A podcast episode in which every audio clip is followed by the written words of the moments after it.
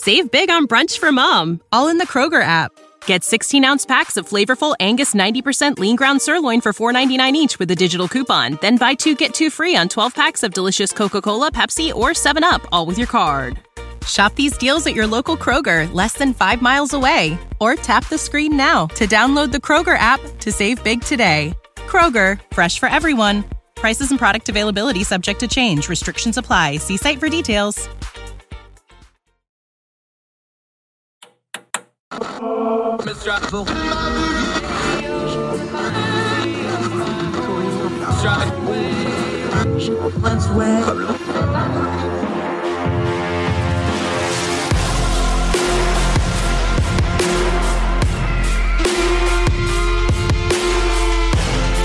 With your host, Andrew Donaldson. This is Heard Tell.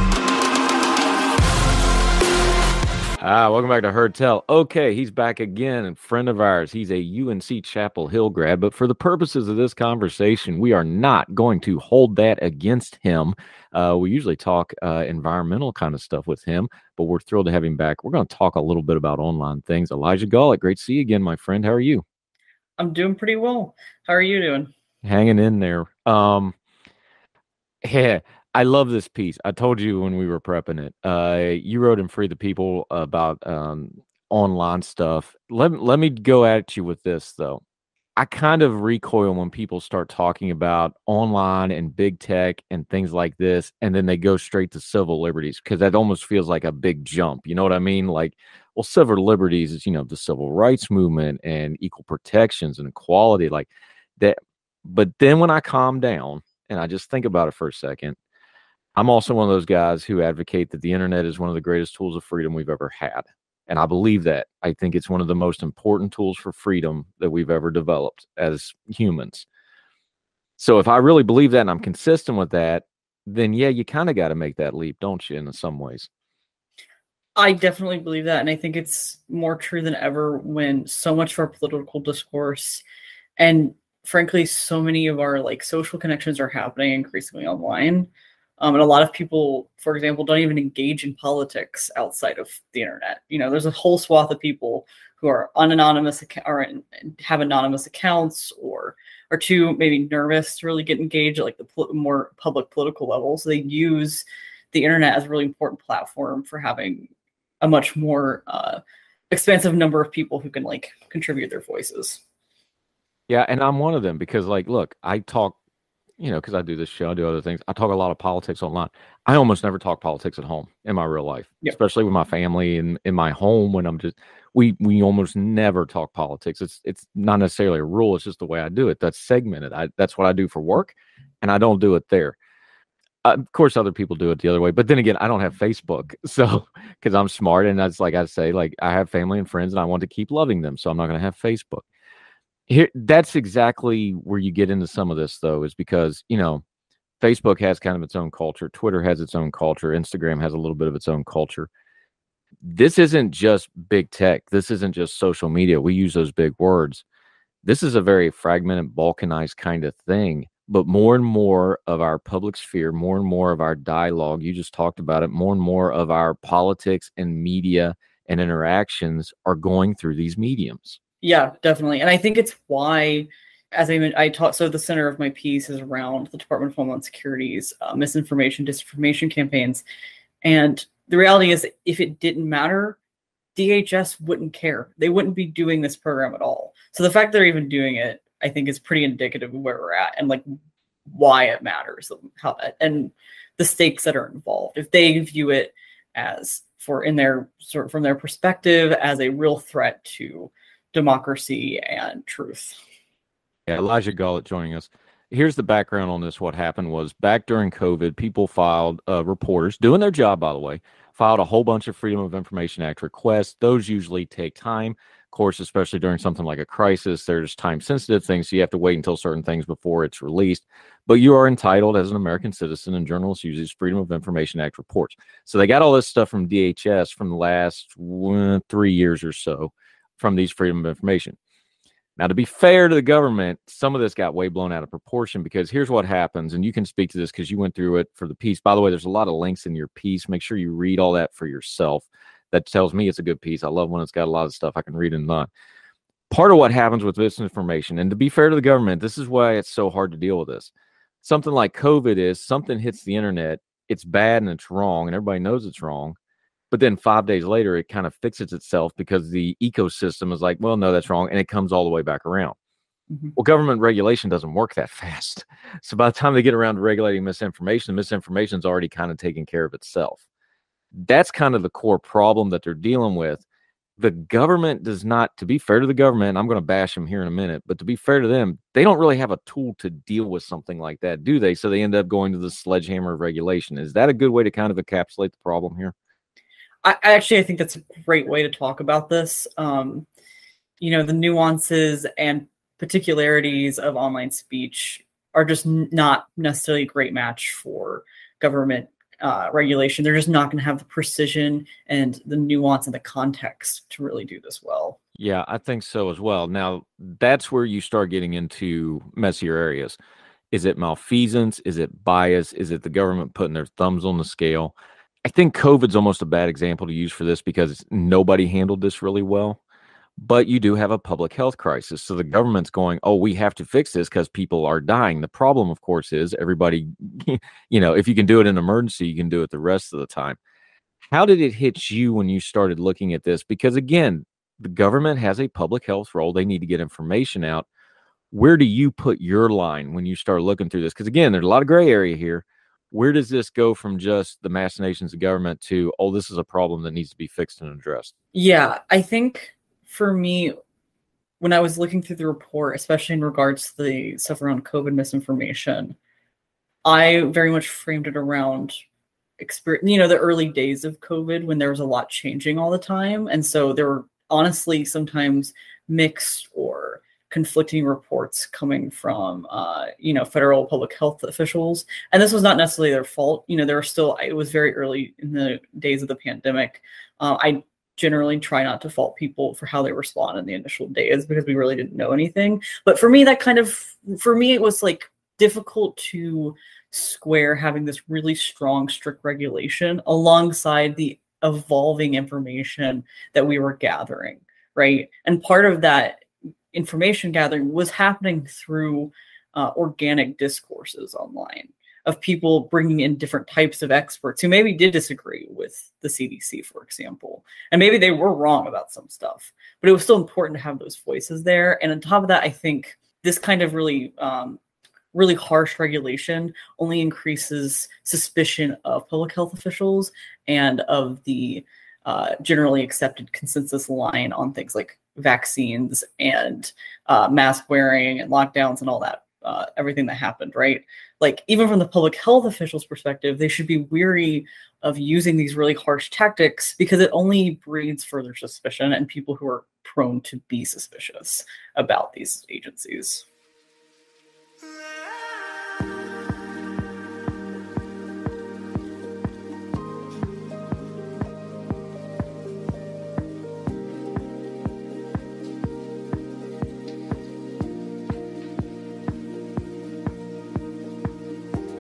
For the ones who work hard to ensure their crew can always go the extra mile, and the ones who get in early so everyone can go home on time, there's Grainger, offering professional grade supplies backed by product experts so you can quickly and easily find what you need. Plus, you can count on access to a committed team ready to go the extra mile for you. Call, clickgrainger.com, or just stop by. Grainger, for the ones who get it done.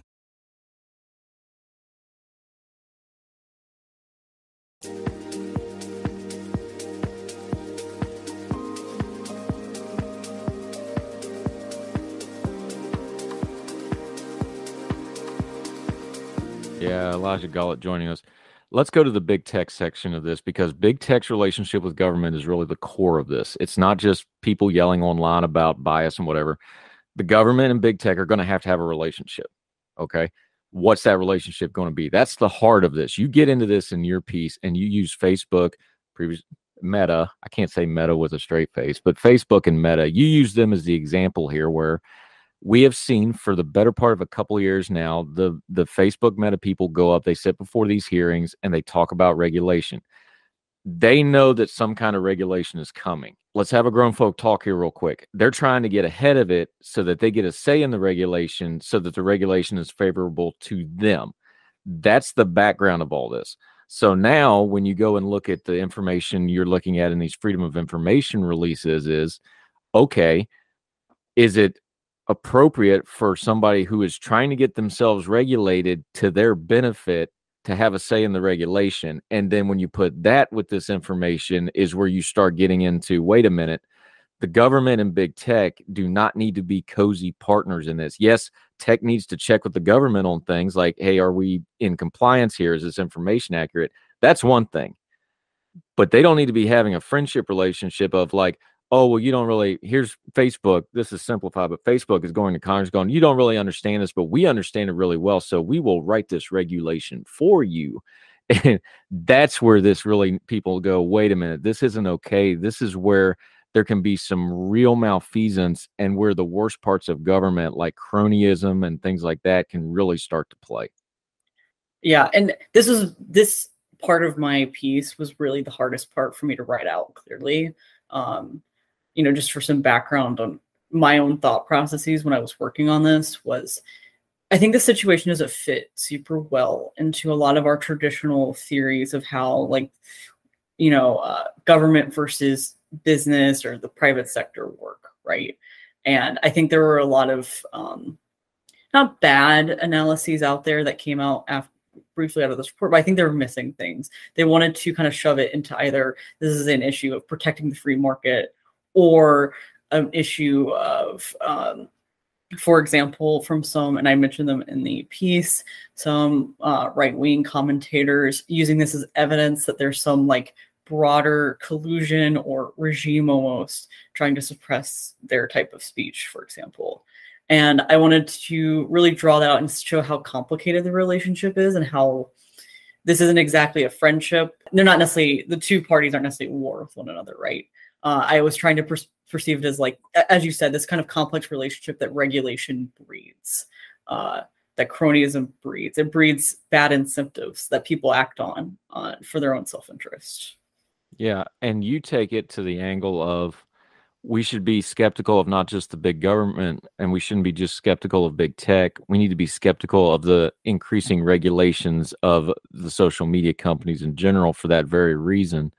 Um, it's a good line in your piece. I'll just say it to you for the point purposes of discussion. But you say we ought to rein in executive powers and provide more leeway to private companies to compete against themselves to determine the best content moderation society. The reason people come back from that is because that's messy. That's ugly. That's not neat. That takes, we're seeing it with Twitter and Elon Musk right now. It's messy. It's not neat and clean, and people get uncomfortable. However, any other relationship in your life, if you have an interpersonal relationship, you know, working those things out or not neat and clean and messy. If we go, well, that's just icky and I don't want to deal with it, let the government deal with it. That's not only going to breed all the problems we just talk about, it's also kind of an abrogation of our responsibilities of citizens. Is like, hey, we can't complain about bad, bad regulation if we just go, well, I don't care, just make it go away so I don't have to hear about it. Do you see that as kind of a prevailing attitude with some of this? Because I start seeing that creeping, and then that's where you start losing some of your freedoms. Is that kind of apathy? Yeah, I think people really like it is really hard for people to separate their own personal feelings and opinions about other people's viewpoints or things that they, you know, for example, might consider terrible and things I consider terrible, right? There's plenty of stuff on the internet I think is awful. And in some perfect world where the government worked the way I wished it did, I would, you know, happily have them ban some things, right? But the reality is we live in a very complex world where there's a lot of unintended consequences of government interference. And we can't make policy based on our views of what we wish the government was like, or what we wish society was like, or how we wish people were. We have to uh, create policies based on what we know is true, based on the fact that people are messy and they don't necessarily respond to these type forms of speech suppression or bans with, you know, uh, just simply changing their viewpoints or stop talking about them. That's not what they're going to do. They're going to find ways to get around that. And also in the case of these major corporations, when they get into this, you know, the on one hand, policymakers might want to hope that if they increase these regulations, that it's going to be an genuine check on the powers of these really large social media companies. But in fact, it is oftentimes, as I mentioned the piece with Facebook, for example, an opportunity for them to get ahead of the rest of the game, get ahead of the, their own competitors to help shape those policies in their favor um, in ways that may disadvantage their competition. Yeah, Elijah Gollett. Let's wrap it up talking about it this way, though. Um, we have to have accountable government. The only way we have accountable government is to have information about what our government's doing. You had a list of things in here you talked about that was um, at issue with this particular document dump. Um, Russian interference in elections. They interfere. They try to interfere in every election. Let's all be adults here. But you know what does that entail? Because that again, that's a messy, tough conversation. Uh, COVID nineteen, we know about. Biden's botched withdrawal from Afghanistan. I know that was a personal one with me. I was upset with that. I'd like to know more about the decision making process there. Things like um, when the government gets involved with racial unrest, all these sorts of things. We know we know from history the civil rights movement. There's a lot of stuff that was buried and not covered. When we have a Freedom of Information Act for a couple of years from now, what do you think we could do so that the next time we do this, it looks a little better or it looks a little more accountable? What can folks do in their conversations, either online or just interpersonal, to kind of put the ball forward on government accountability and go, look, this information is vital for us to know what our government is doing. And the government can't be colluding with these big tech companies. There has to be some sunlight here for accountability to be able to stay in play. Yeah, I think the biggest thing is congressional checks on administrative and executive powers here. That's going to be the first and foremost thing is Congress doing its job, one of its core jobs, which is to actually do legislating and not just hand it off to our executives and unelected bureaucrats in places like the DHS. Um, this will involve putting limits on these types of rules and like making sure there's at least some oversight when they're trying to put in implement these new rules around uh, content moderation or their interactions with these big tech tech companies. On top of that, I actually think there's something each of us just regular folks should be doing, even if we're not policymakers, right? I think a return and a recognition of the importance of civil society and civilness and civility in our uh, public discourse matters a lot. And that even when you disagree, it is not necessarily an invitation for you to call on the government to use force to stop someone from doing what you, what someone's doing, even if you think it's despicable speech, right? We all have an obligation to understand those distinctions and draw those lines and ensure that you know we can continue to live in a free society both at the legal level and at a broader more cultural level. I gotta tell you elijah when the best answer you can give me is i think congress is going to be our best option i get nervous. Um, but it, it, i'm being a little facetious the fact of the matter is most of the problems in our government right now is our dysfunctional congress because it all revolves around them because they're not they don't only make laws but they also have the power of the purse and they are also supposed to have oversight over the other branches of government and pretty much all our major problems come from a dysfunctional congress so you are not wrong sir you have a good point there elijah gollett this is an excellent piece there's a lot in here there's a couple things I took contention with. We threw you some hard questions. You handled them well. Make sure you read the entire piece. We're going to link to the whole thing, freethepeople.org lot of links in here. There's a lot of details in here and nuances you're going to need to work for. Do your homework, folks. Elijah, really appreciate time. Let folks know where they can keep up with you until we get you back on. This is what your third time on here. We're getting to be a regular. We like talking to you. Let folks know where they can find you and keep up with you until they see you on Heard again. Yep, you can find me at Market Urbanist with an S at the end on Twitter. I also have a Substack where I occasionally post usually things relating to urban policy issues, but a range of other topics, including book reviews at yungurbanist.substack.com. Uh, That's young with a U instead of an OU. So yeah, got to be all fancy like that. Uh, already talked to him too. Going to talk some more environmental and conservation stuff. He does really good work in that realm. Uh, Elijah Gollett, always enjoy talking, sir. Appreciate the time. Thank you for having me. Yes.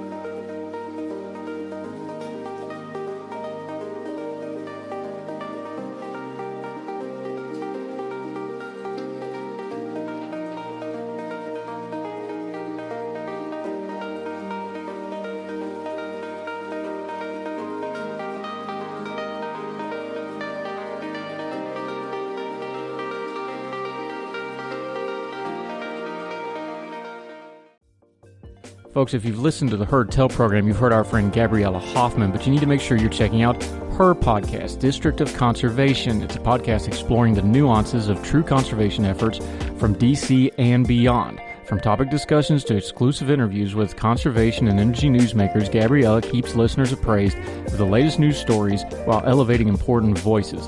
Listen to District of Conservation on Apple Podcast or wherever podcasts are played. Religion is at the intersection of our 21st century life, even if we don't express a faith.